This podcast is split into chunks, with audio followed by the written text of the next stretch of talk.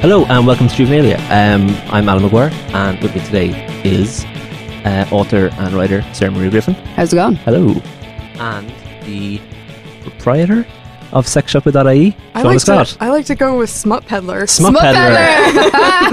That's what it said in the Irish Times, anyway. Smut Peddler Supreme. Yeah, Shauna Scott. there we go. Thank you for Hey, having how are me. you?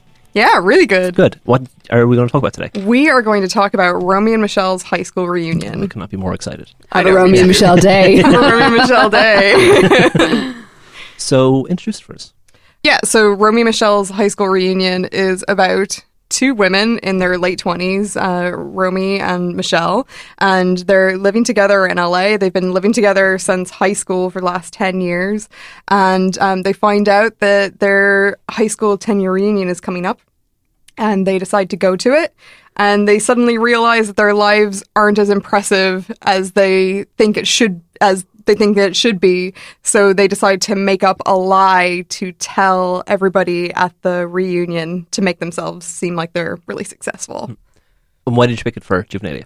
I picked it because this was a movie that came out at a time when I so I was 12 years old and I, I it was my first year of secondary school and it just it yeah it just came at a time where everything in my life was kind of changing and I wasn't quite in high school yet so we have in America we have like primary school and then middle school or junior high and then high school. So I was kind of in the interim of all this, looking forward to high school and college and life. And um, and this movie kind of really spoke to me in a way that like I knew I was a weird kid and that that was just like my I don't know my destiny to be this like weird kid and that was kind of what Romy and Michelle were in mm-hmm. high school. So I just saw a lot of myself in those characters. Mm. And so I suddenly then had all of these like expectations about what life was going to be like, what your 10 year reunion is going to be like, and what high school is supposed to be. Mm. Like, when you say you're a weird kid, like, what was weird about you compared to the I, apostrophe I normal was so awkward. Really? I was so incredibly awkward and goth to the max. I would, and my Awesome. parents, my mm-hmm. parents hated it. I first of all, I wasn't allowed to dye my hair. I wanted to dye my hair black so bad, and I wasn't allowed to dye my hair. So instead, I just cut it really short and just like spiked it like the Statue of Liberty. Amazing. That was my that was my thing. I would save up all of my allowance so that I could buy like CDs of like The Cure and um and like go buy long velvet sleeve tops from Hot Wizard Topic. sleeve ones, yeah, yeah. Yeah, yeah. But it was weird. I was kind of I was goth in dress, but not so much in attitude. I thought like I I was more kind of cheery. I didn't listen to like heavy metal bands and stuff. I was like going home, so I was like in my like dreary goth get up, but I would go home and listen to Cyndi Lauper. So, like Cyndi Lauper and like Spice Girls and stuff. I was like the happiest goth on the planet. sun- like sunshine goth. yeah, Sunshine Yeah, Goth. yeah. There we go. Yeah. So, like, Romy and Michelle aren't weird in the same way. No, you are. they're they're kind of they were weird in a, a different way. I mean, I think the way the film was marketed was, and I fucking hated this about the marketing was um, on the DVD cover it says blonde leading the blonde, and so they they really played up the fact that these were ditzy, dumb kind of valley girls. But Yeah. they weren't. They're they were just Yeah. They just seemed like normal, They were just, regular they were Yeah. just kind of okay with themselves. they were okay with themselves Yeah. and they were okay with the fact that they were just like I mean they didn't even realize they were oblivious to the fact that they were awkward and that's what I loved about them so much because I was so conscious of the fact that I was a bit weird and awkward. I feel like I was really misled by the marketing. 'cause I only watched it for the first time Yeah. last week because I Yeah. always just assumed it was like a like a ditzy kind of comedy thing. Yeah, but it's not I'm at the all. Same, and I'm really Yeah. mad that I was misled by it because, like, I loved Wayne's World growing up, and I Yeah. feel like this is the Wayne's World I deserved, Yeah. Mm. and I could, I would never have found it. Yeah. I simply wouldn't have found it because it's just like, ah, yes, that is literally the opposite of everything that I would have liked as a teenager. No, it's exactly what I would have liked as a teenager. they put a shitty cover on it and gave it a shitty slogan, and they stole it from me. As Yeah. far as I'm concerned, you know. And it has so much going for it. Like um, your one Robin Schiff, who who wrote the screenplay. Um, she it, it was based on a play that she had written, and Lisa Kudrow starred in it called Ladies' Room. And um, and, and I just felt like her writing was so good for this. Um, and uh, I might be stretching this out slightly, um, but I kind of compare it to Shakespearean comedy almost, um, especially like in in this one because you have that that sense of um, secret identity. So Oh my there's God. there's a secret identity where they're like trying to be something that they're not and play it off to all the people around them.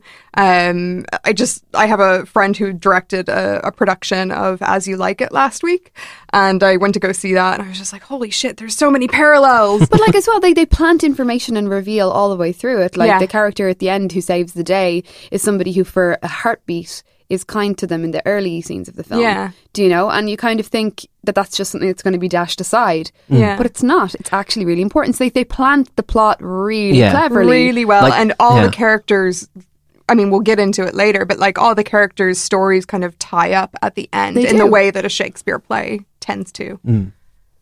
So, did you see it in the cinema, or did you come by it like privately in a different way? i you know i can't remember seeing it in the cin- cinema like my fondest memories of watching this film were in my best friend's gaff and we knew every line to the hmm. film we hmm. knew i can still do the dance that they do in the nightclub oh. The, they're, is, kind is, of- is it Saturday Night Fever that they're doing? So or- they're doing it to like a remix of um, "Staying Alive" by the Bee Gees. Yes. Hmm. and we, like myself and my friend Allison at the time, we did that dance constantly to like whatever song was on the radio. We would just do the the kind of we'd stand in front of each other and just go, huh, and then just start and go. Yeah, so good.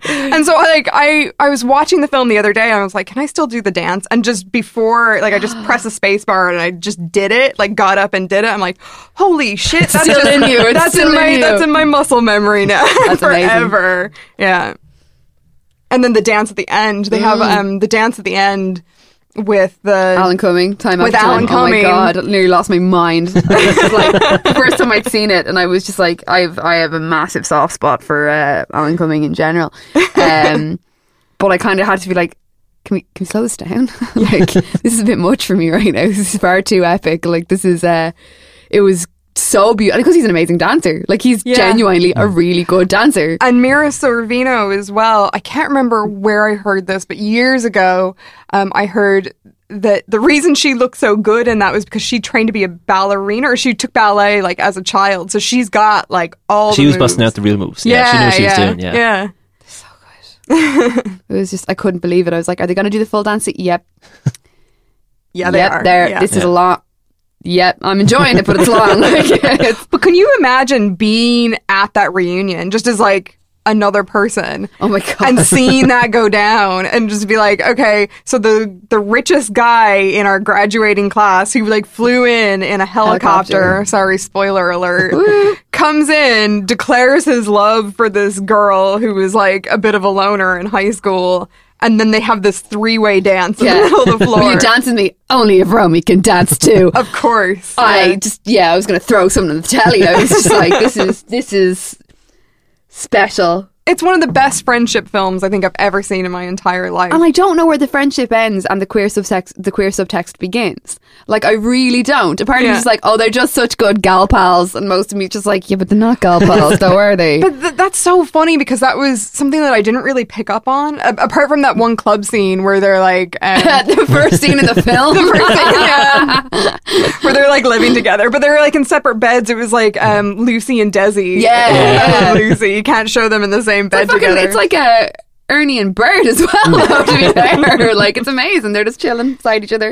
Like but maybe it was because I was so young when I saw the Ah, film. yeah. I was just like best friends forever. Totally, totally. Yeah. Like when I was, if I'd watched it growing up, I probably probably would have gone completely over my head. Mm. Like I remember doing um, a queer theory class in, in college and in, uh, in film studies for the first time, and, and looking at Calamity Jane, and it was like, yeah, you know, this is a really, really famous. Uh, uh, piece of like queer history, and I was just like, no, "What are you talking about? she shoots guns. what are you talking about?" Let's start stay, and they're just like, "And here's the story." And I was like, "No, that's what? oh my god!" And then you just can't unsee it, and you're like, Yeah. "This is a whole a whole new world." And uh, I feel like if I'd watched Romy and Michelle growing up, I probably would never have clocked it. But now I'm just like rooting for them, and just like, "You're my OTP, Romy and Michelle." Oh my god!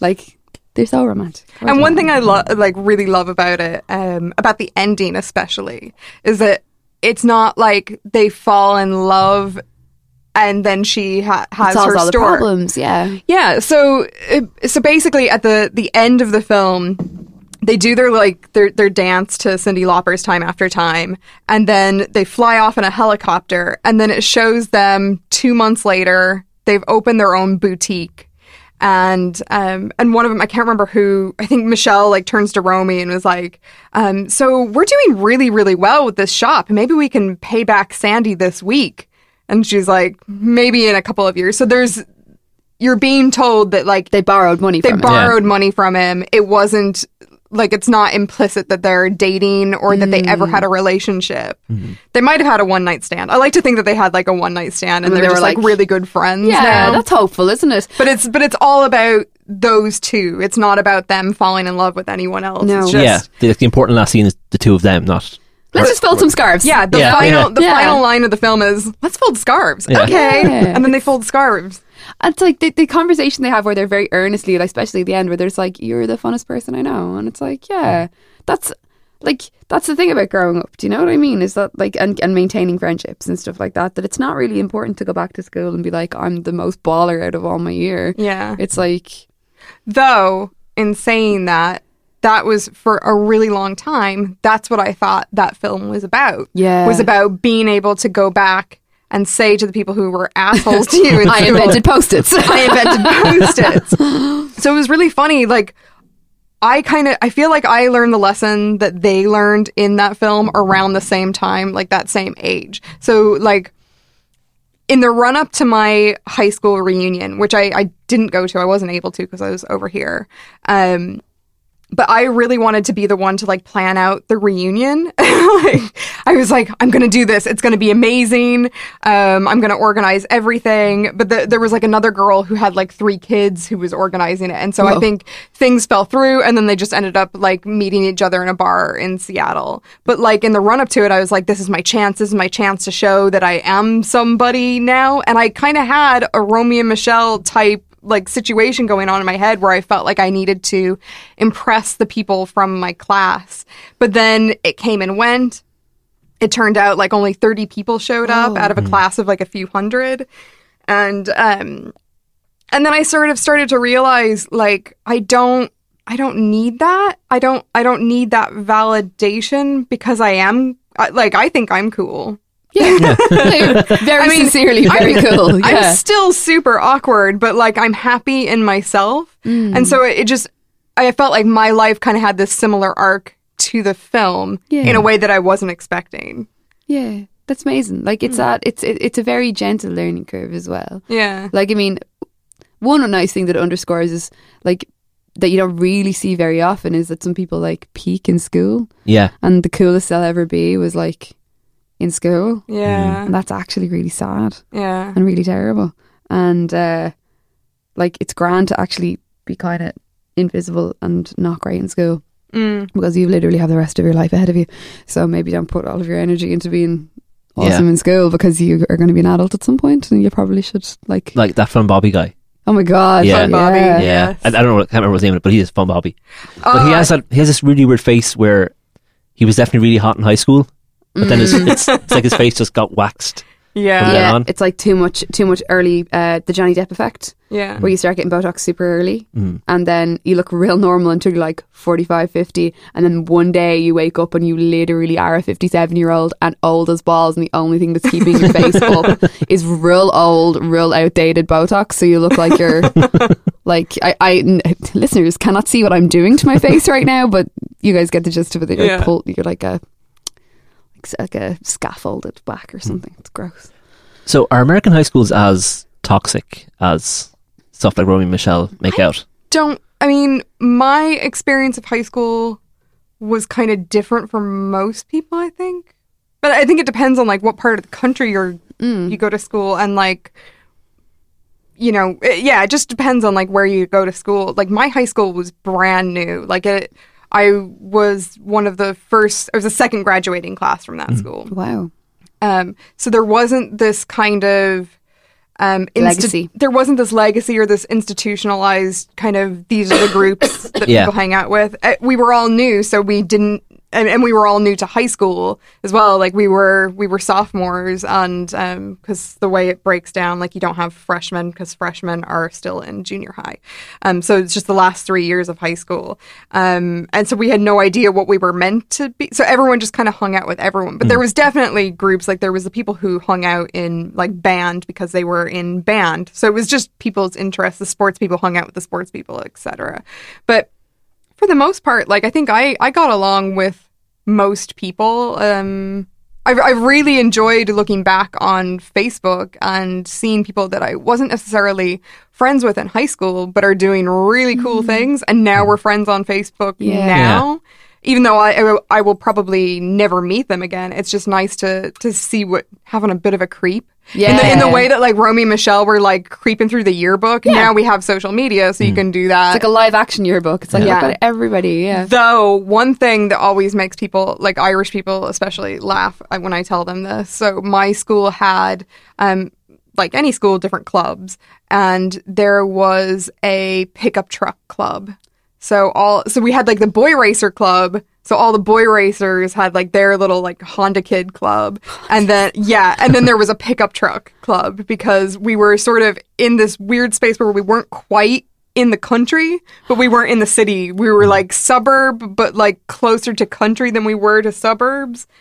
So it was yeah. So we had like the pickup truck club. What kind of people were in that club? Um, pickup truck people.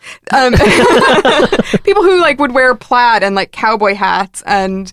Uh, I think you see a little bit of it in Romy Michelle's high school reunion. Yeah. There's the cowboy guy who's like always smoking cigarettes Yeah. behind so we had we had guys like that, and then there was always um there this was a big thing in like 2002 2003 the um the girls that would have the bumper stickers that would say um save a horse ride a cowboy That's Yeah.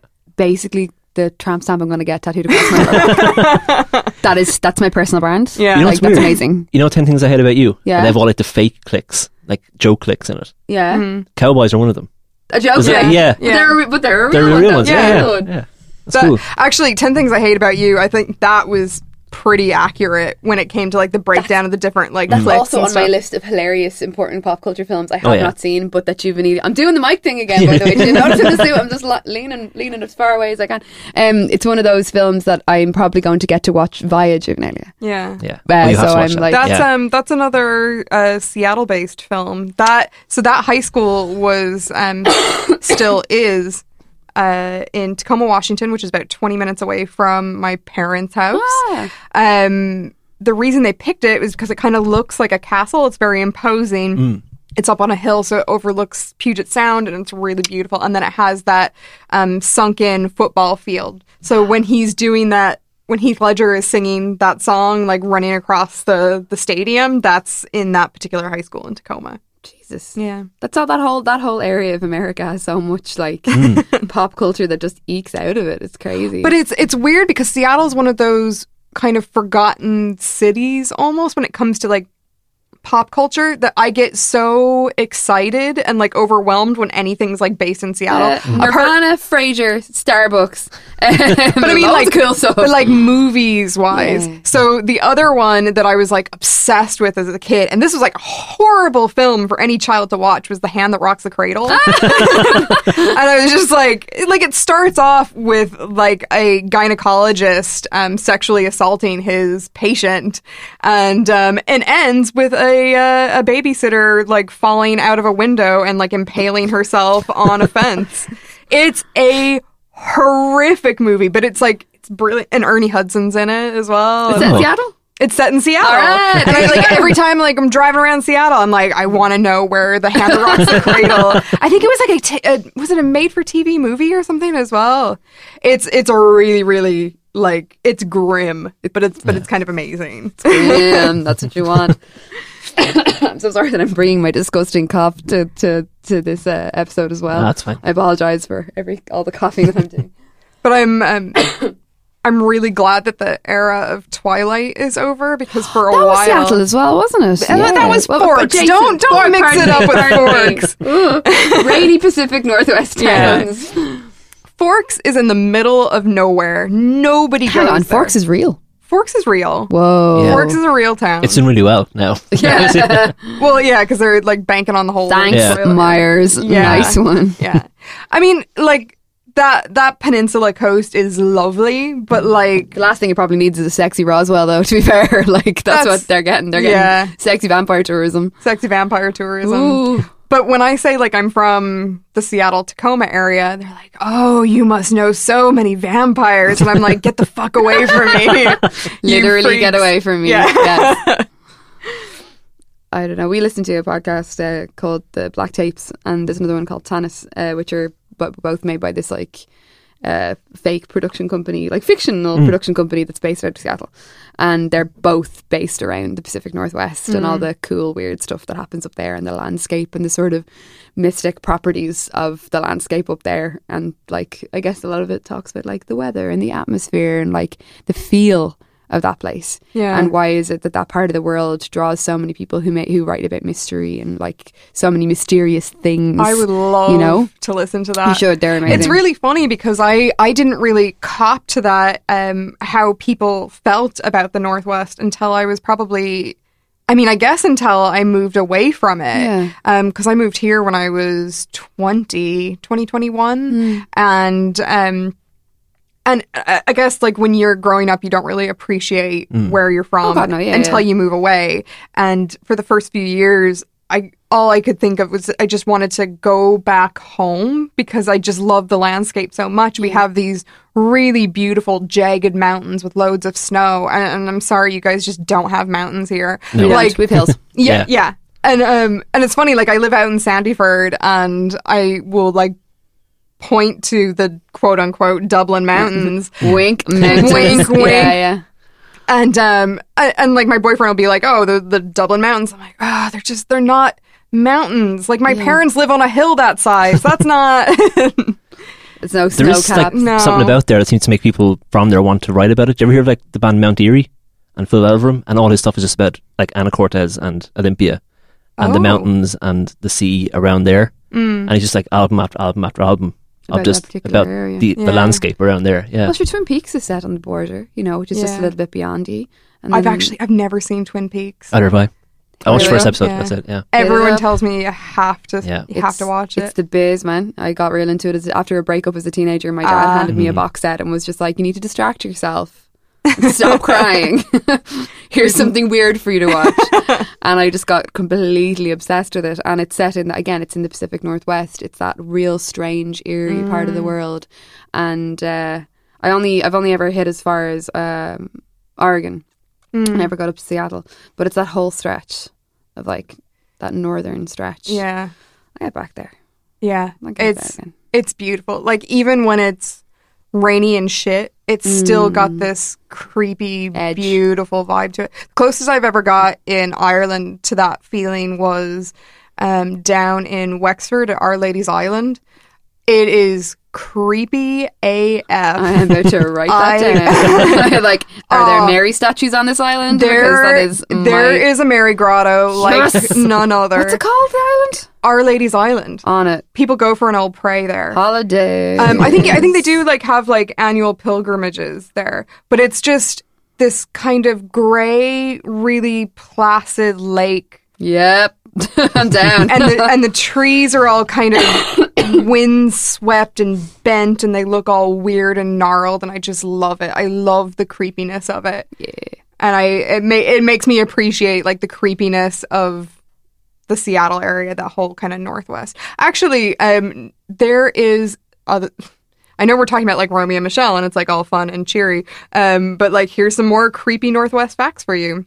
There is a bar in Bellingham, which is up by like close to the Canadian border.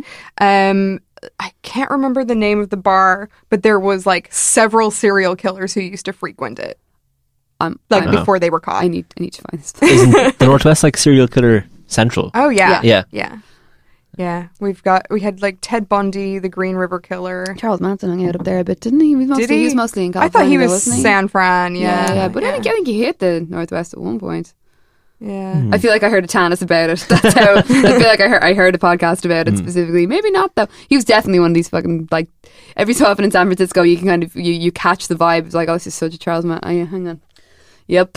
like this building, some shit's happened in here. Okay. Yeah. They've still got the wallpaper up. Ah, it's moving. Like it's a very strange place. The Bellingham Bellingham. Um, I think it was called the Waterfront was the name of the bar. Savage. Yeah. That's amazing. My sister used to go to college up there.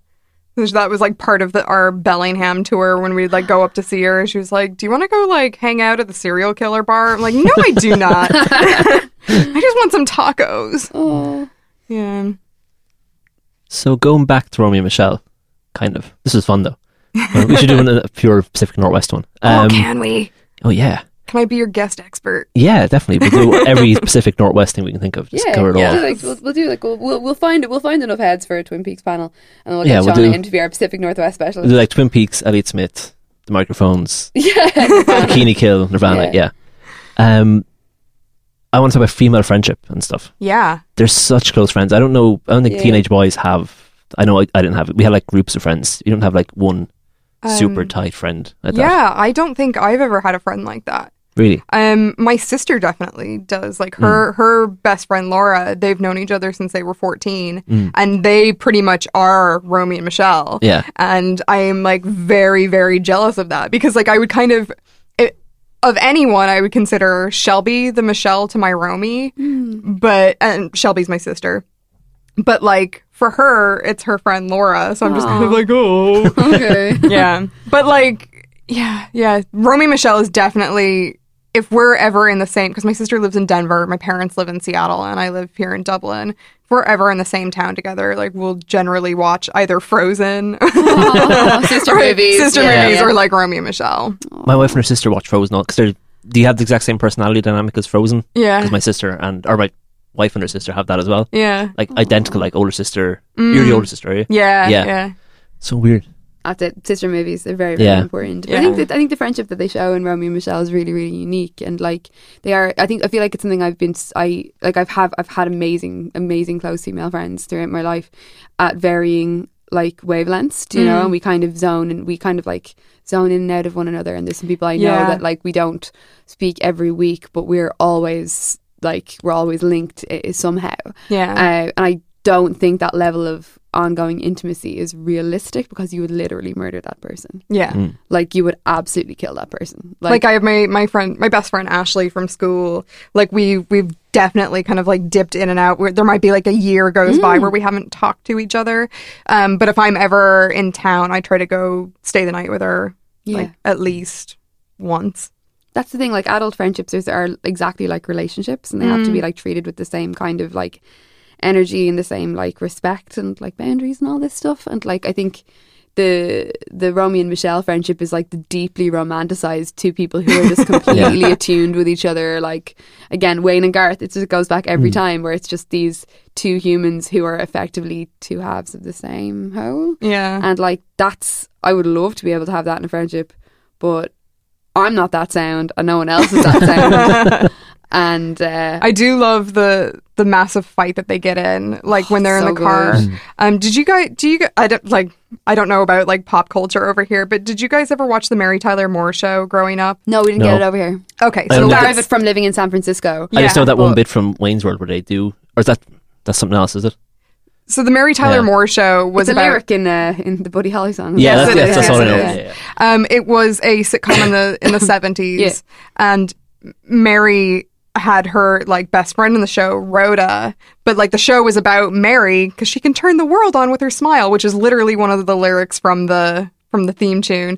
Um, and then Rhoda got her own spin off, but it wasn't nearly as successful. Oh. So that's why she was saying, "I'm Mary? I'm the Mary, you're the Rhoda." oh, that is mean. That is good though. yeah. But they're indis- but they're, they they hold balance and they are not indistinguishable. But there's not really too close focus pulled on either of them. Like they're very. I feel like you do sort of see a little bit more of introspection on um, Romy's part. Yeah. Yeah. Uh, I think there's a bit more sadness in Romy. Um, but I, yeah, God, actually, maybe Romy is the Mary. Shit. You said that you said you were the Romy to your sisters, Michelle. Is there something Yeah. specific? So There. I think I was just always the Romy. Oh, uh, but also like growing up, I, I I was always really self conscious of the fact that I had a kind of deeper voice than most girls my age. I think I still kind of have a relatively deep I voice. love her deep voice. man. Yeah, I do too. So when I saw that movie when I was 12, I was so psyched. I was like, yes, here's someone with a like a woman with a deep voice that like I think is totally awesome. And then a couple years later, there was a guy that I had a massive crush on, and he used to call me Romy because of my deep voice. I can actually genuinely hear the similarities. I actually, when I watched it, I was like, oh, she sounds a bit like Shauna. Yeah. You're not wrong. Yeah. Yeah. And so, yeah, he used to call me Romy, and I was like, yes, this guy loves me. but really looking back on it now, I think he was making fun of me for it. Whatever. That's but at the worst time, burn. but at the time, I was just like, yes, I am fucking deadly. That's amazing. yeah. Yeah. So I think that's that's kind of where it came from. Was like I I had the the deeper voice, and that was like the only distinguishing characteristic that I shared with her. That's pretty great. yeah. One thing that occurred to me the other day was, it was not, not when I watched it, so I was talking about Broad City afterwards. Mm. And Broad City's like a New York Romy and Michelle because they're this super self-contained, dependent unit, Yeah. and they're kind of. It's hard to tell exactly how cool Romy and Michelle are objectively in it because everybody else in their school is so like lame, really, all the pastels and stuff. Yeah. And the same with Broad City, like they're not super hipster. They go to some they gate crash cool places, but they're not cool. No, but they're they're, not it's cool always the two of them, and they're always like totally in love with each other as well. Mm. Yeah. So it's like, and you don't see that much in pop culture, but there's those two things ten years apart. Yeah. And I, I don't know what else there is really in that. In terms I of mean- pairs of women who are like who literally only need each other. Well, Yeah. you, you brought one up because I like when we went out to lunch a few weeks Oh, ago. yeah. We were What talking, Oh, we were. Yeah, yeah. yeah. um, and I and I said that like I thought that they were kind of like proto Abby and Ilana, but you mentioned one that was like from earlier, and I can't think of the name. Oh, it's absolutely fabulous. It's Patsy. Yes. It's uh, Oh, Patsy and yes. Edina in um, Absolutely Fabulous are proto. Uh, I think they're much more like uh, Abby and Ilana Yeah. because they do loads of drugs. And I genuinely, you don't see representations of women enjoying themselves doing drugs and actually still being funny and interesting because Yeah. it's like this. This weird binary where in fiction men can do drugs and drink and party and still be intellectually and be funny. And, yeah, and be, be funny and have worth. Yeah. Whereas when women do, they're a disaster. Like the like or the it's like a very special episode. yeah. Oh yeah, yeah. Yeah. This one incident where this person does drugs and they never do it again. They re- they regret Yeah. it and they hate themselves, or like something has to go wrong if it's a woman doing drugs. yeah, it has Yes. to be punished. Whereas Edina and Patsy are never punished because they own the fucking world and they don't care. and like watching that, as, I watched that a lot as a child, and um, That was another thing that I, I probably shouldn't have watched as a child, but like when Oh, I was yeah. 10, my aunt sat me down. I actually, that was, I got, had my first dose of Absolutely Fabulous when I was 10. Also, my first cup of coffee. Hey! Thanks to my aunt. She just like sat me down with like a cup of black coffee and Absolutely Fabulous. I'm surprised she didn't give me a fucking cigarette. I was like, here you go. That's a great combo. But like as a child, you just don't register that they're constantly rolling joints, doing poppers, doing bumps of coke. They are. there is very rarely a scene in which Patsy is not taking something. and uh, some of the really nice, like there is intimacy in the relationship between Edina and Patsy. Like there- there's one particular episode about Edina's 40th birthday where they just fuck off from the party and sit in the bathroom, roll a joint, and smoke weed. And I was just like, that's really nice. It's really pleasant. So it's Yeah. very intimate. And Abby and Ilana are just the same Mm. where they just hang out and kind of take their minds off things and like mildly use drugs and Mm, it's just like a background hum. yeah, And they they're not, they're not, and they're not stoners either. But Ilana is a bit, but they're not Ilana like is, but not they're not really. like pothead characters. No, you know? they do other stuff. They Mm. just do this thing too, and I think that like it's a complexity and it's a it's just an interesting cultural moment that you don't really that you don't really see women getting included in. And I think Yeah. Edina and Patsy were permitted that I think because they were like wealthy and successful, Mm. whereas Abby Yeah. and Ilana are kind of just normal. So they're a more millennial. Obviously, They fucking live in shit apartments. They live in shitty apartments. They have and- flatmates. yeah, and they have like, I mean, they live in shitty apartments, but all like all of which are set dressed from Urban Outfitters. Do you know what I mean? They live Yeah. in shitty apartments that are like still have nice stuff in them I'm just care about nice stuff. what I'm really happy about Broad City is um, they've scaled down the apartments. Whereas, like I, I think about watching Friends in, Mm. Oh the, in the late '90s yeah. and how expansive those those flats were, and I was just like, you would have to be multimillionaires Yeah. to have those apartments. One thing I always thought about Friends is that it's a TV show about people who don't have any friends.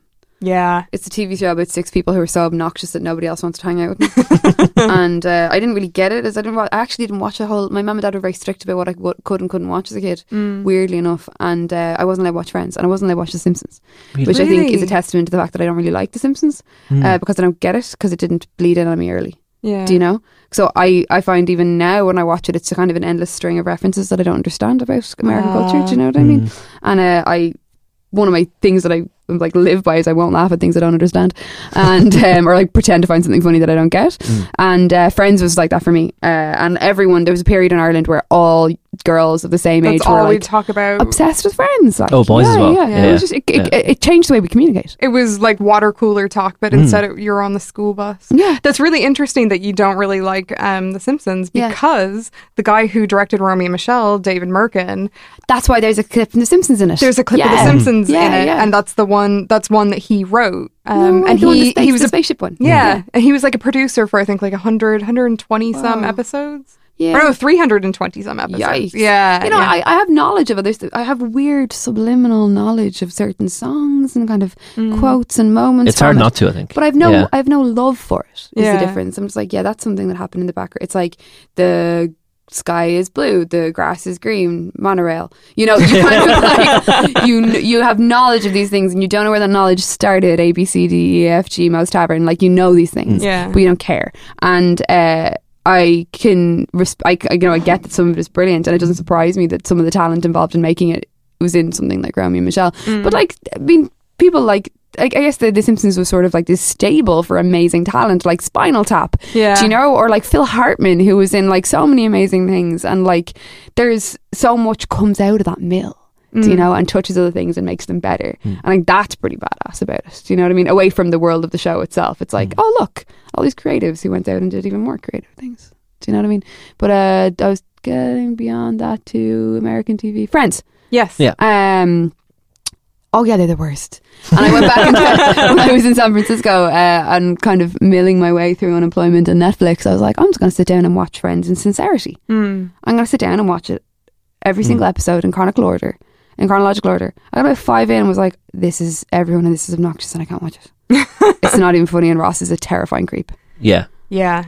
Like going back and watching it as an adult is like, what? No, yeah, he's total MRA. Yeah, yeah. And Ross is an MRA. Ross, is an MRA. He yeah. definitely is. Ross Geller. Ooh. I think Lisa Kudrow was so under, underused in Friends as well. If you watch her in like in Romy and Michelle or Mm. The Opposite of Sex or The Comeback, she's incredible. Yeah. She's just absolutely amazing. But in Friends, she was always very annoying.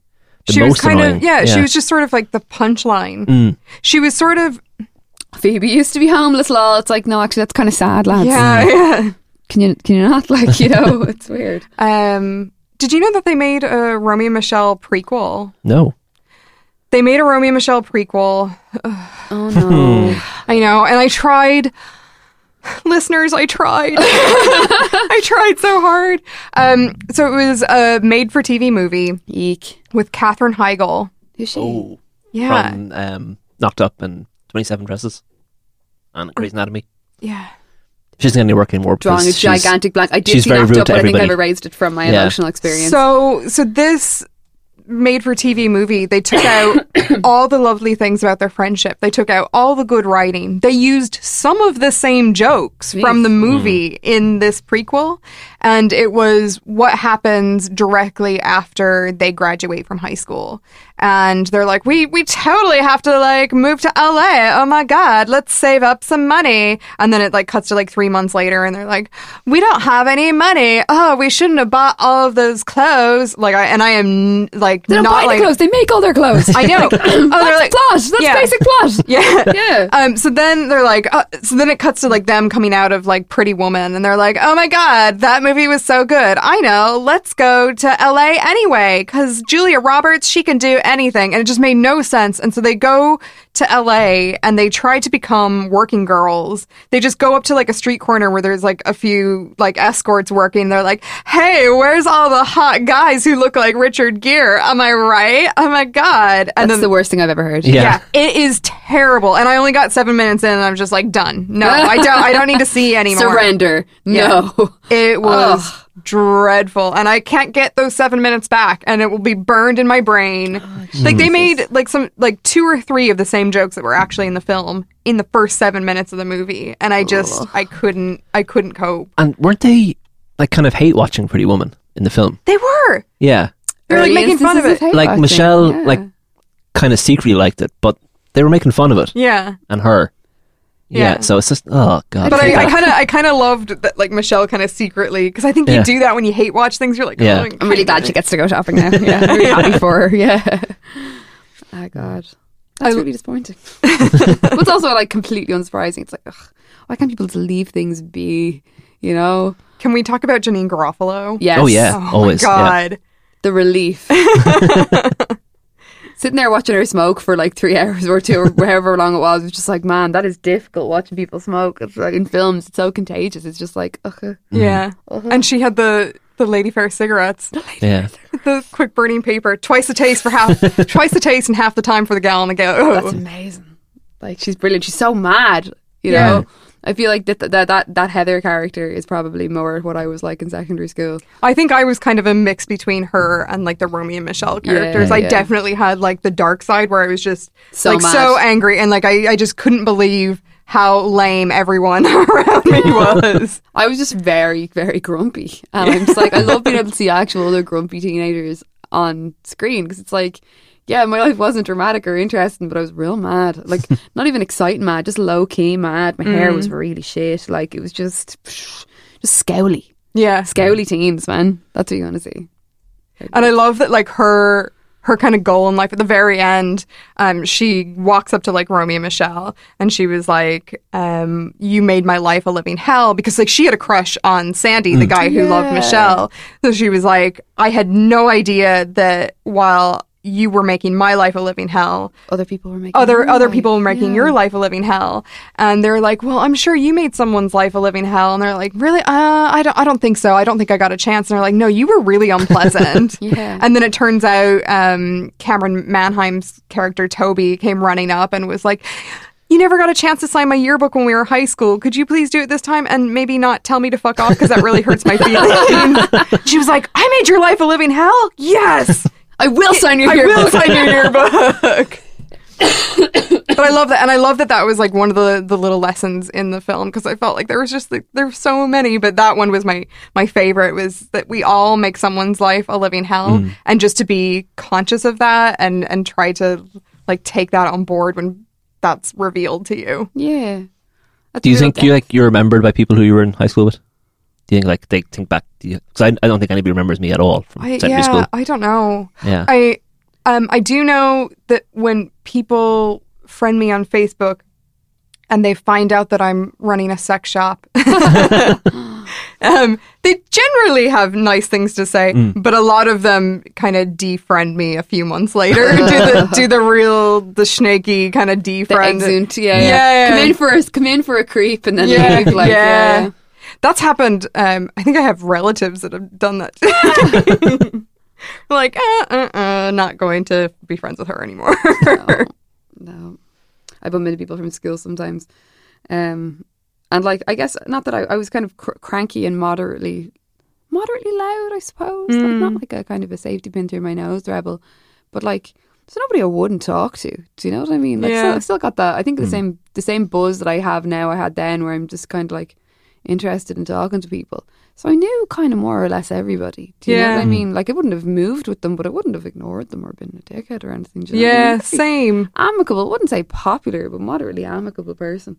Um, so I do bump into people from time to time. And Once recently enough, somebody bumped into me and was like, "Oh my god, are you still like writing those little stories that you used to write?" And I was like, Yeah, I have a book. "For a living." As it happens. Uh, cheers, buddy. Nice one. Yeah, yeah, cool. But like, so people, I, I, de- I definitely think it was people knew that what I wanted to do was be a writer. yeah. because I probably never fucking stopped talking about it because it was like my, you know, when you're when you're in a situation like secondary school and you're like actively trying to get yourself through it by imagining the person you might be in the future. I was just like, I just want to be a person who writes books. And probably talked about it the whole time because I was like, yeah, maybe I'm shit at maths, Irish, geography, um, science, everything, but I'm kind of good at English. That's what I've got. Nearly failed it in my leaving cert, but I'm kind of good at English. And uh, it's funny how even if you don't that how the sort of the ecosystem of secondary school works, the people you know people by reputation as well. Even if they haven't got like a reputation for doing anything cool, it's just like you know of people because all you, you're in a microcosm. The only people you talk to are the people you're trapped in this building with Yeah. for like six years. Yeah. Do you know? Like in the real world and in college, you talk to so many other different kinds of people, but in school, you just talk to the people who you're in school with. So, of course, you know everyone in your year, don't you? Mm. Because they're like around you all the You time. You have to, yeah.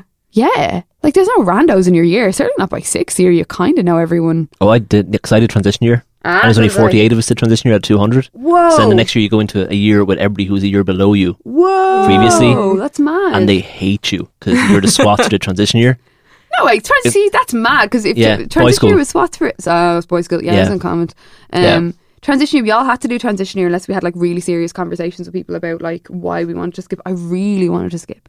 Oh, friends of mine But, uh, uh, switched schools because they were in a school where you had to do it, and they went, yeah. We Wait, never had transition year. The one rando year that you don't have to do in the middle Yeah. of school. I just didn't go in for most of it. Really? I I think it- seriously just stayed at home. It was Yeah. honestly the most important like school year I ever did. Yeah. It's like I did a show, joined a band, had female friends for the first time, Ah. and just and with no academic pressure at yeah, all around it's it. the growing up year. yeah, I had my first major uh, cataclysmic breakup uh, during that year. So basically, uh, just spent the rest of the year at home. I was just like, Mom and Dad, I am in my emotions now. This is who I am. So this I'm is- staying at home. this is a question I have for Irish people. When you're a teenager and you have your boys' school and your girls' school, Mm-hmm. how do boys and girls meet? Because like uh, my entire social thing was all through school. We didn't have.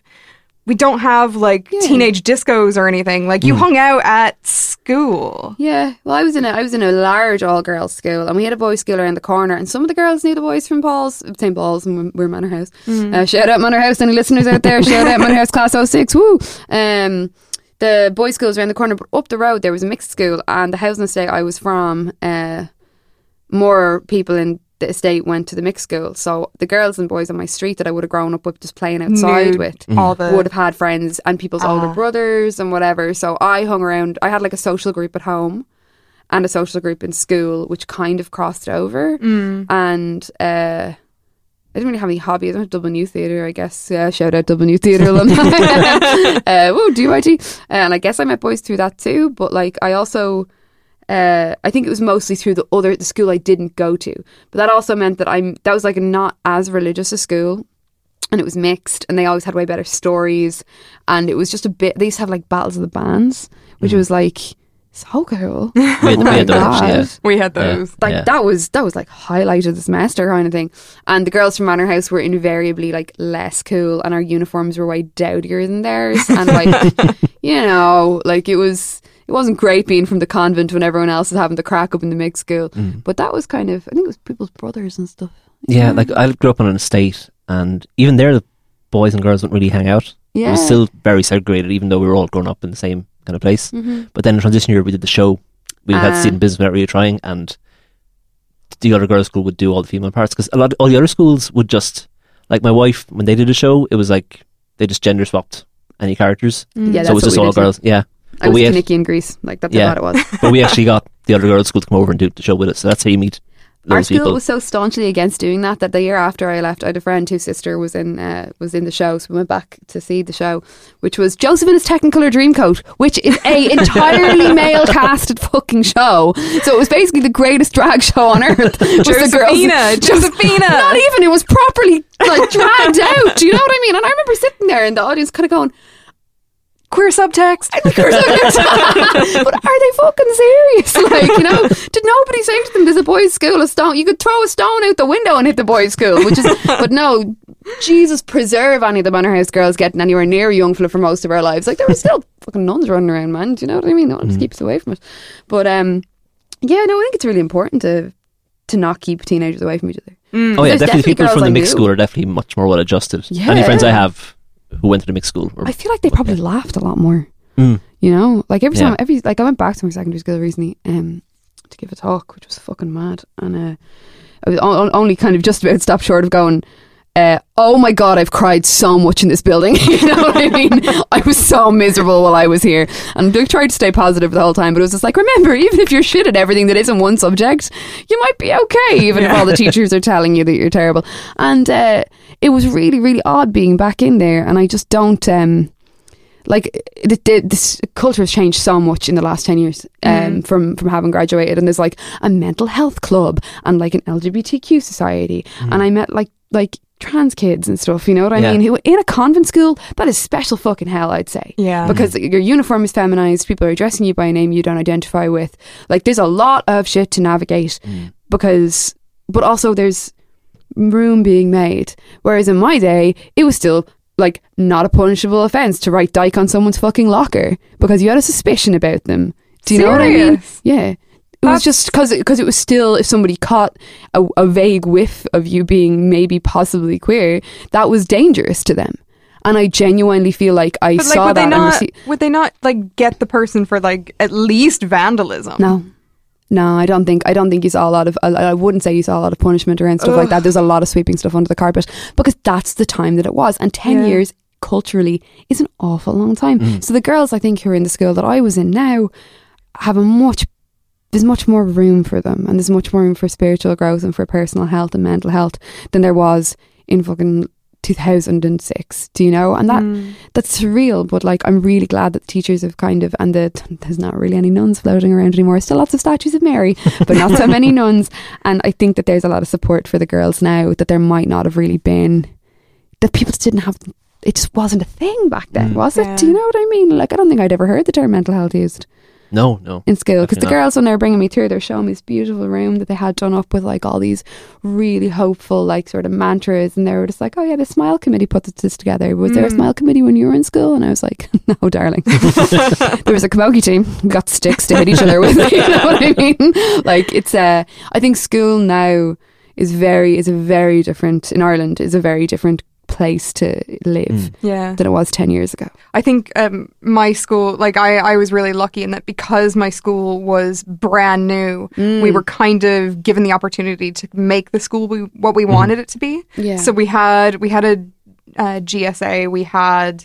Um, I don't think we had a, like a mental health club, but we did get to like me and my friends made a bowling team, like a ten pin bowling team, because all you needed was like one faculty member to sign off on it and Yeah. say that they would be the coach. So we got we found a teacher who just like didn't want to be involved at all, but like was willing to sign off on it and we got like t-shirts made with like our faces on like because we wanted to do the simpsons like the pin, Pin pals, pals, yeah. but we did it with our faces on bowling balls oh my god that's amazing I think I think my mom still has the T-shirt. It was amazing. We sucked so bad, but it was just it was great crack because we'd get like sent to like the the different town, like all the different bowling alleys around the county, um, and it was just a fun way to like hang out and like yeah, we we never we never beat anyone. We were so and like half the team had left by before the season ended. Like so by the end of it, there was like three of us and.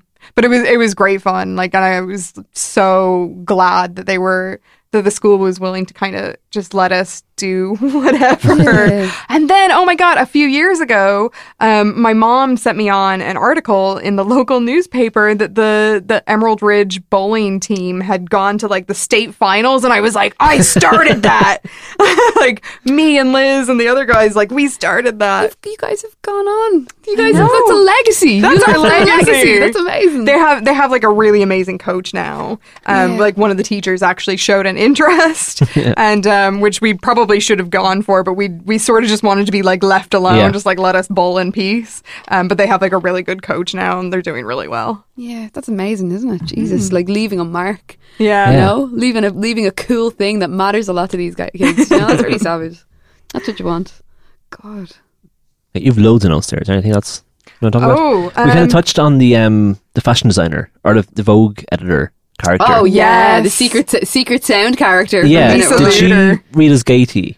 Uh, oh Yeah. shit! Now she does. Yeah. Did you not get that? Because I got that. no, Yeah. no, I didn't. I should have. though. Oh god damn. No, like But she was her- kind of she was different. him She was different school. from the start because Yeah. she was like, yeah, they made them from their own patterns and like just kind of defending them like ever so slightly. Yeah. And then they're like, "Uh, Lisa," and she's like, "Oh, well, um, maybe they're weird." And then she like stands up for them in this like amazing pantsuit. And like full on like Madonna Oh my god, her Yeah. makeup was out of control. Yeah. I definitely noticed that. I didn't clock her as queer at all. though. Jesus, it's she's ah, she's great. Her that that was a brilliant like final plot turn. It Yeah. was just like yes, you know, you don't see her coming a mile away because you think she's going to be an asshole, but she's not. No, But she's not. She's great, and she like is really good at the side eye, like just Yeah. throwing shade Yeah. left, right, and center. Yeah. it's people like that I want to go to the sc- the I, that's who I want to go to my school reunion for. I mm. want to meet the people who are her now, like who and who were kind of always secretly cool. And you didn't really know, but you might have had a couple of cool little interactions with in school. Yeah. And then you meet them 10 years later and they're real cool. And you're like, yes, you're always sound. Like, you want to see how people turn out. Like, she is the story I want everyone I went to school with to have. Yeah. Do you know what I mean? Like, people who are always secretly cool, secretly cool, secretly, like, working their things out, working their things out, and who just went and, like, walked their power out of it. Do you have anyone know? that you went to school with that was like secretly super cool? Uh, a couple, a Yeah. couple, a few that I've met recently. A, a gal uh, I went to school with who, like, she's like works. For, she was an intern for a really long time at, the at RTÉ, and now she's like hosting a show and is like a baller. And I worked her. She worked so hard to get where she is, and she's so good. Do you know what I mean? And like, there's a few girls who are like. Like lawyers and doctors, I bumped into this one girl um, on the way. Uh, I was going to Smithfield for a coffee, and she was coming out of the Four Courts because that's where she works. and I was like, "Oh my god, you're such a baller." Do you know what I mean? But like one of the girls, I, I've, I've been friends with her on Facebook for a very long time, and she's got fucking three gorgeous sons, and she's a baller as well. Do you know what I mean? I think there's more than one way to come out of school and like be a legend. Do you Yeah. know what I mean? And that's why I'm kind of driven to go to the reunion because I just kind of want to see what everyone's lives look like because. Like we all move, we all get on, we all figure it out. Doesn't matter what we're all doing. Do you know what I mean? But like, yeah, I had- that's cool. I had some really cool surprise ones like in the last few years pop up on Facebook that I'm like kind of friend like friends with on Facebook like we'll probably again never see each other again mm-hmm. but like really super cool. I kind of like want to creep on their lives a little bit. Um so there was one guy in particular who um everyone made fun of him in school and I I kind of I actually fessed up to him recently. I was like, you know, I kind of used to like make fun of you as well behind your back, um, because he used to bring. He didn't have a backpack. He used to bring a briefcase to school. Oh, like man. he was our Sandy Frink. Real talk. Yeah. Yeah. The rumor though, after I left high school, and I don't know if this is true, and I'm kind of hoping he's listening to this, so if he could like confirm this or not, was that he was dealing weed out of that briefcase, and that he had the best weed in the school. Yes, that's amazing. I want that rumor to be so true. That's but like he he works in like San Francisco now. like he works in a tech company. Huh Like really super sound guy, like really super liberal. Um, there was a, another guy who I wasn't really friends with, but like he kind of ran. We, we ran in similar circles, but weren't ever really friends. Um, but he is like a hipster barber now, like does like fades and stuff. Oh my god, the three or four girls out of my year who are hairdressers now, I'm obsessed with their Facebooks for that exact reason. Yeah. I'm like creeping how amazing their haircuts are. I'm just like, when I come home, can I bring my boyfriend to you and you can just fix his head? Every so often they put up a thing being like, I'm looking for free models from this time to this time. And I'm just like, I haven't seen you in 10 years and I used to sit next to you in economics. Hi. Will you cut my hair? You're so talented. I haven't done it yet, but I might. I might. so then, so then there was um these two sisters. They were twins, and they moved. Uh, did one of them move to California, or they both moved to California? One of them had a few kids, and her kids are gorgeous. And then um, the other one is a power lifter. No, No, way. nice. Yes That's way. amazing. And I've like I've seen videos of her lifting. I'm just like, yes, queen, yes, queen. Get it. So fucking sick. How about you, Alan? Um, there was one like a lot of lot of people who were like good at stuff in secondary school just went on. Like there was a guy who was like like head bass in the choir and played trumpet in the orchestra and was like played for the Ireland basketball team and now he's like still playing trumpet in like one of those bands that plays Electric Picnic. Yeah, Like- the book of band or something. Yeah, one of those yeah, and yeah. like he writes articles about abortion for the Irish Times, but like this guy. Yeah. yeah. like he's just being successful. He's like he's like that all star guy who just keeps going. Like, how do you do that? you Everything know? he touches turns to gold. Yeah. One of these. Then there was another guy Yeah. who was like, like shy to the point of just total awkwardness. Where like I was really good friends with him, but I didn't know him. Still, Yeah. like three or four years, like, we used to hang out every day at lunch because it was kind of we were the people who didn't have anybody else to hang out with at lunch, Yep, been there. and we like bonded over like computer games and stuff and Mm-hmm. guitar. But he moved to Japan after co- after college, and now he has a wife and a baby in Japan. oh, Yeah, and it's just like You found it. That, that worked really well. Yeah, you, yeah. actually, yeah. Like a few of my friends went to live in Japan for a while, and they all loved it. Like they all like found love Yeah. in Japan, and like now live other places. It's really amazing. Hit, people just hitting the road, Mm. and, and not many people are. A couple are gone now that I'm thinking immigration wise. Some of them are gone. Nobody's left in Waterford that I was friends with in school. Yeah. It's just me. I actually know some of your friends. oh, do you? Yeah. Um, Jane and Shane. Oh, yeah. They're both in Australia. Hi, yeah. Jane. Shane. Hi, Jane and Shane. Um, is is Jane coming home this summer? I don't know. Shane's coming home. Yeah. Yeah. Yeah. Uh, Like how we're like talking to like inside jokes with friends. Uh, yeah. Obsessed with The Simpsons. Has Simpsons tattoos. I Shane like makes Simpsons things in real life. yeah. What? Like that's a thing. Yeah. Also, Shane um, is a lord of Sealand, which is an oil rig that's an independent country in the North Sea. Yeah, he designed their amazing. stamps and got made a lord. That's Sorry, say what? yeah, You told me that. Shane is the most interesting person in the world. he, and he's he designed so sound. he designed their stamps for a competition and got made a lord of this independent, independent micronation. That is savage. That Isn't is it? so cool. Yeah. I have to find a way to do to be made a lady of some sort of an. If you, if listeners, if any of you are a monarchy of an independent micronation, my Twitter handle is at Grifsky. Hit me up. I have time and services I can give to your country. Please make me a lady. Thank you so much. She can write your constitution. Yeah, there you go. And it'll have gay subtext. Uh, Yeah, it'll have beautiful queer subtext. It'll be fantastic. I might. I'll design you stamps, uh, like with like emojis on them. Whatever, Yeah. whatever you want. Yeah. Okay. Do you have anything else to finish up on for Romy and Michele? Any final thoughts Um, or any other thoughts? We can keep going. We've got we've got time. okay. Yeah. Um, well, the lessons that I learned from Romy and Michele is, were like, I'm just gonna write, like, read straight from the Do thing. it. Yeah. Um, that being yourself is way more crack than trying to be something that you're not. Yeah. Um, which is something that really took me a long time to figure out. I think a lot of my early 20s was spent trying to like a continuation of high school, trying to figure out who I was and kind of mirror what I thought was cool rather than just being my own person. And now I just don't give a fuck because I'm, I'm 31. Yay! um, and then there's no point in comparing your life to other people's. No one is as cool as they make themselves out to be. Real. Um, yeah, big time. And I think Yeah. that's something like that people need to learn in Dublin as well. Yeah, yeah. that seems to be a major Dublin thing. Yeah, is everyone bigging themselves up. One thing I really um, thought was funny about the the film um, was that everybody was lying about themselves, apart from Lisa Kudrow Yeah. and Janeane Garofalo. The two of them were always like honest about who they were in the film, and everyone else, like when they talked to um, Christie Masters Christensen, and she and, and she like has her three kids and she's pregnant, and um, and she talks about how um, she's a mommy and she married Billy, and Billy um, is working in uh, real estate development, and then it turns out at the end of the film that he's a drunk and he does drywall for his dad's construction Yeah. company. so just like that, um, and I noticed that like so much in Dublin, and like, or maybe it's like a tech thing where you just have like these made up kind, makey uppy sounding like titles, like job titles. Innovator. Mm. Innovator. I'm an Yeah. innovator. I'm a Yeah. full time innovator. Influencer. Influencer. Yeah. Social Yes. influencer. Yes. Flips tables. Sets fire. What does that fucking mean? Aren't you one of them? like, I'm like, what? like, are you fucking kidding? I'm getting that tattooed on my collarbones. Social fucking influencer. Who invented that term? Who gave people permission to use that term about themselves? Like, what does that mean? like, what does that mean? Do you know? Do you want to get people to buy shit? Are you I got, serious? people, I got people to buy uh, Cadbury's twirls once. I just started talking about them. And- got the table. And three people bought twirls that day. And Cadbury's followed me but never sent me any free stuff. Motherfucker. I know. Very Where's our hamper? Yeah. Cadbury. Actually, I'm 31 now as well, and Yeah. every year I think I, I care about what people think a lot.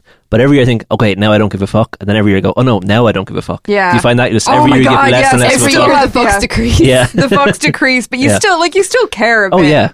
Like I wouldn't be wearing this crazy get up today if I didn't care what you guys thought. Your outfit's fly, your, your outfit is fly as fuck. Uh, listeners, you don't even know. Um, so we're going to be on Instagram in a bit. But uh, no, I think I, I think I actually really profoundly give a fuck in a way that I uh, really wish that I didn't. And I think that maybe it's maybe it's being 28 or whatever. Maybe it is just an immaturity thing where it's like almost constantly processing like how to get away with being cool. Because if you were never cool as a this is what I was saying about peaking in school. That if mm. you kind of came up uncool, that there's still this always this sliver in the distance of this unattainable. Maybe someday I will be a person who is cool. It's like you fucking like, a probably won't, and B, like, You're already cool. stop thinking. Yeah. Do you know? Stop thinking about it. Do you know what I mean? Like, no Find the point. people who think that you're cool and then hang out with out them. with them. Yeah. Yeah. Also, just chill. Like, Yeah. do you know? Like, relax. And I do every so often have conversations with people who worry really hard, like who are a bit like some some of them who are a bit older than me, who worry really hard about being cool, Mm. and like that kind of like who like actively instead of it just being like a static background noise like this my life where it's like in the background of my head all the time just being like everyone knows you're a fucking nerd who spends all day watching YouTube videos of other people playing Super Mario. Everyone knows. Um, well they, they do now.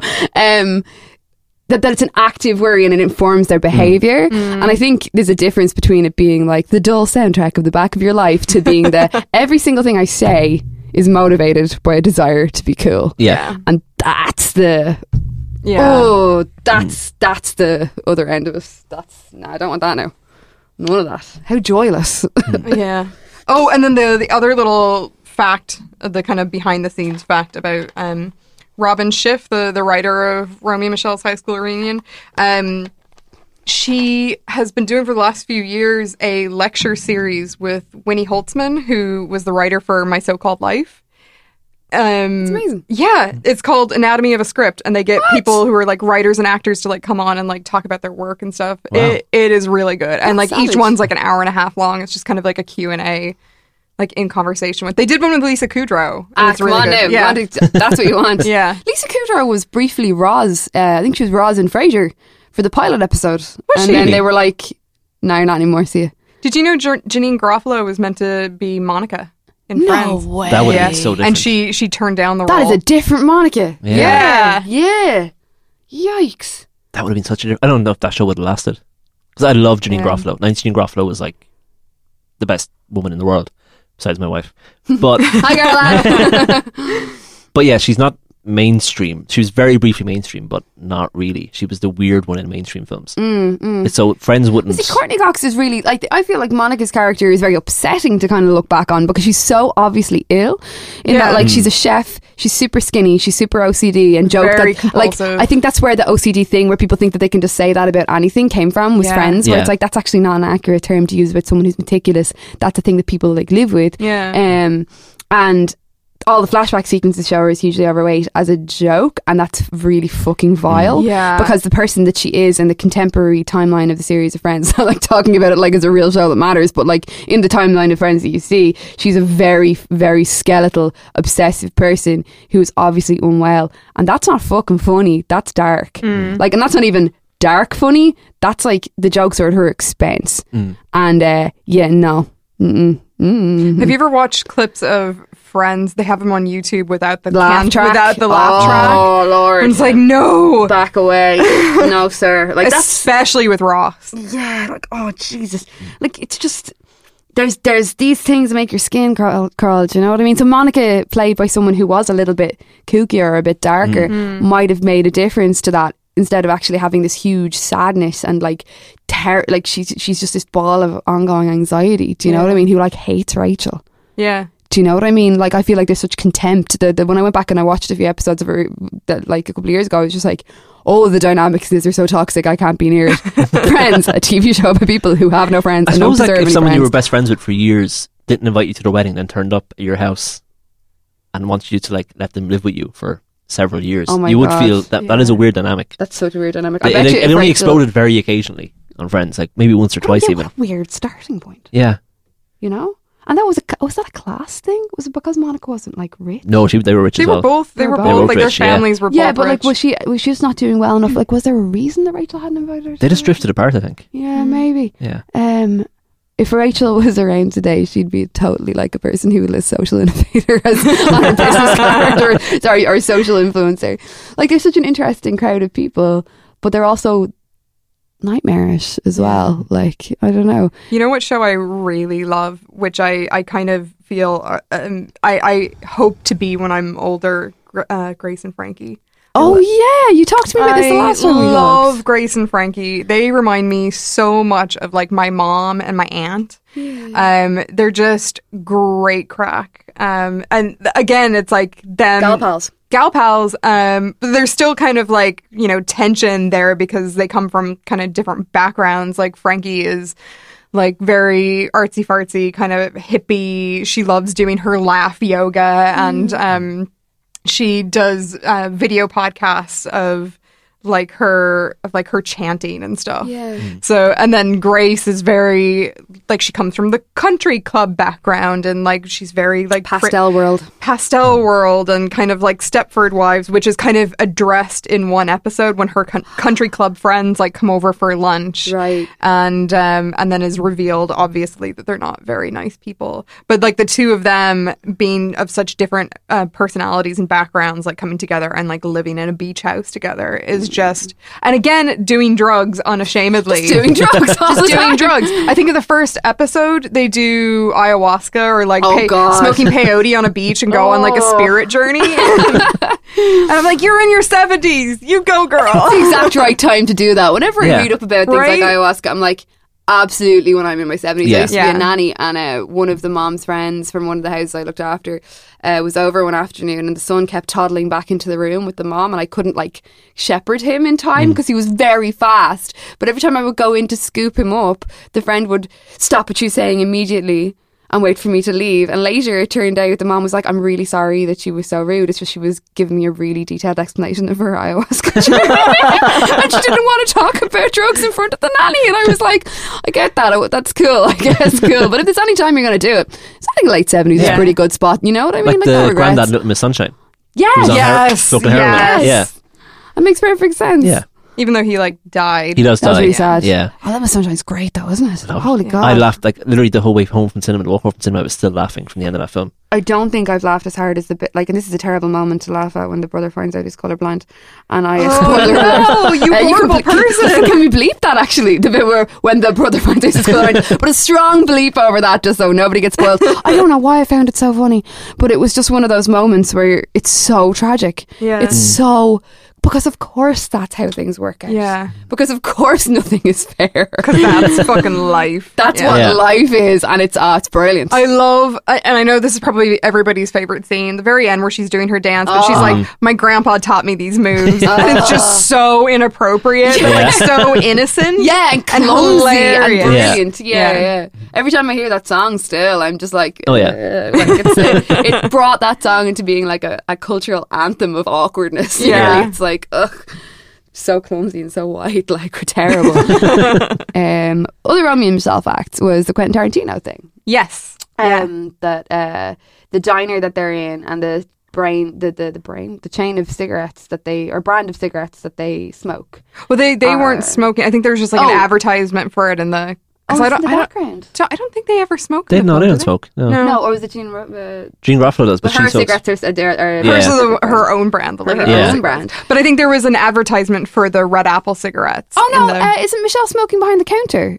Or no, sorry, Romy smoking behind the. Uh, oh no, am I just getting things? Um, no, that was Janeane Ruffo smoking in Yeah. front of it. Okay, whoa, there you go. I only saw on Friday. Sorry, only saw on Friday. Um, yeah, that's all because the director used to date Quentin Tarantino. No, it wasn't the director. Was the writer? It was Mira Sorvino was dating Quentin Tarantino. Um, and I know that. Oh, and I can't believe I forgot to, to tell you guys this. So um, I love Mira Sorvino so much. Um, she got an Academy Award the year before. yeah. Hmm. The year before she was in Romeo and Michelle, she got an Academy Award for Best Supporting Actress for Mighty Aphrodite. Yeah. And I watched her acceptance speech, and it was really, really lovely. But she's sitting next to Quentin Tarantino, and she gets up and gives him a kiss, and it's very sweet. But then I'm kind of like, ah, who dates Quentin Tarantino? like, he just seems like the worst person in the world. Oh, Like amazing man. director, worst, person, in the world, to date. Yeah. yeah. Oh my god, that he really would be the worst person in the world to go out with. Could you imagine? What are we doing today? I don't know. What, what are we Let's doing talk today, about Fran? myself some more. I want to talk about myself. Let's take I'll off look our your feet. shoes. Yeah. and we're gonna watch seven films back to back. Yeah. that's what we're gonna do today. Like, thanks, Gwen. Love you too, babe. Weird. yeah. Okay, do we have one more lesson or fact? Uh, Or is that it? I think that. Oh, yes, I do. Sorry, Okay. I have like all the facts. Yes, Oh, do 'em. uh, Drop them. So yeah. uh, Julia Campbell, who played Christie Masters Christensen, she had a back brace when she was a teenager. No way. So for those of you who haven't seen the film, um, there's a scene where the Romy and Michele are in high school, and Michele has a back brace, and Romy is like slightly overweight. And so Chris, the Christie character, who's like the popular girl, wants to go over and like make fun of them somehow. So she puts these like magnets, like one is like ear, an ear of corn and the other one's a carrot, Yeah. on Michele's back brace. Um, and I didn't know this until I was like doing research about like for the podcast that she actually had a back brace growing up and had to have corrective surgery because one of her ribs was like puncturing her lung. Ah. Yeah. Yikes. Yeah. That, was that scoliosis thing? Was that a thing in Ireland or is it like an American thing? I've never heard of it in Ireland. Neither Really? have I. There's so many American TV shows. Yeah, like It's Dee and Always Always Sunny. Yeah, Yeah. has a uh, has a back brace, and I Yeah. was like, hold on. Yeah. I don't know anyone who's ever had a back brace for it. Maybe I it was an definitely know thing. know people who have had it. It's when like you- you have a curvature of your spine that's like unusual. But like we got checked for scoliosis every year since we were like 10.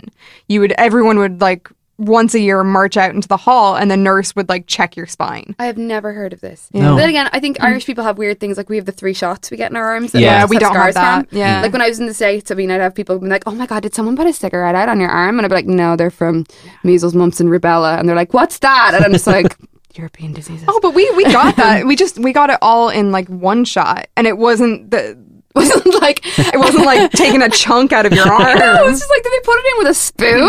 like these scars, the scars look like cigarette burn scars. And not, not, you don't meet people with them in the States. So Did maybe they take a biopsy? Like I don't understand what causes that circular scar. 90s ass syringes, my friend. like Really? just really I, I have no idea when I look back on the medical stuff and dental stuff from from the 90s in Ireland. I'm just like it's absolutely medieval. Because the, the first time I ever saw an MMR, like the MMR scars on an Irish person, I was like, were you abducted by an alien? yeah, it looks like Because it yeah. looks like they'd taken like a biopsy or something out of your arm. yeah. I guess so- because it happens when you're so young. Maybe just when you're, the skin stretches a bit, like when you're growing, so just the scar goes. I don't know. It's really weird. it's a very it's it's a very weird But like thing. I've Yeah. had all my inoculations. Like I've had all my shots. And maybe people were really stealthily checking us for scoliosis and we didn't know. Mm. I have to ask my ma. That's a really that's it. I'm gonna go and call her now and be like, Will you please explain to me if anybody's ever checked if I have scoliosis? Do I? but you might have, like they might have checked it in your GP or something if you were just doing like a physical. I don't know. I hmm. just I like I have fond memories of like the entire class being brought out into the hallway and they'd be like, lift up your top,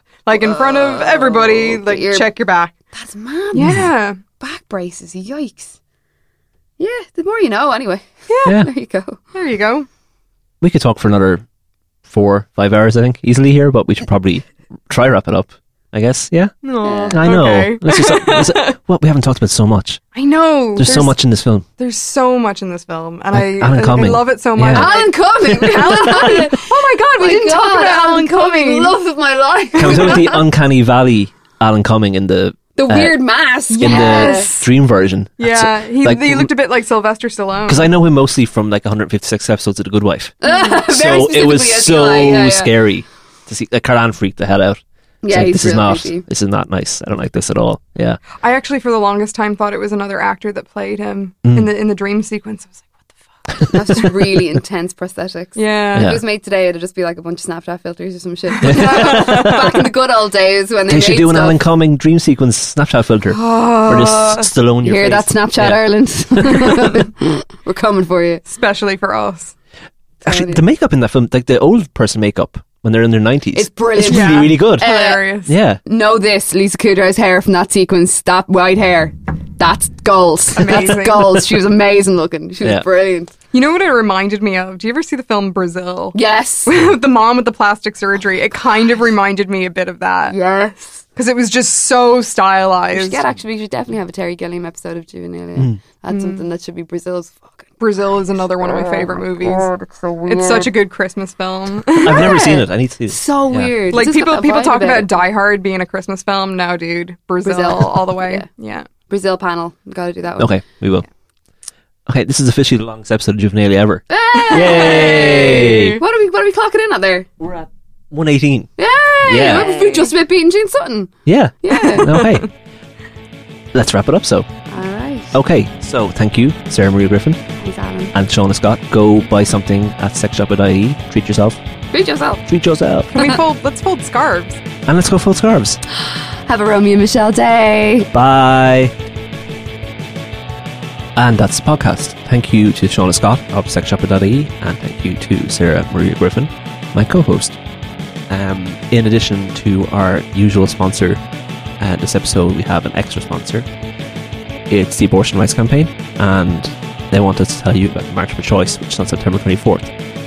Um, it's so important that everybody that can get out there gets out there because we need to repeal the eighth. Um, th- that's it. That's it's a very simple message. I'm not going to add anything more to it. Go to March for Choice, September 24th. Um, also, we thank Dee McDonald for our amazing logo. Uh, Head Stuff for hosting us. Go read Head Stuff. Uh, go listen to another Head Stuff podcast, The Alison Spittle Show, No Encore, Fascinated, or the Head Stuff original podcast. I think that's everything. Yes, that is everything. Thank you. Goodbye.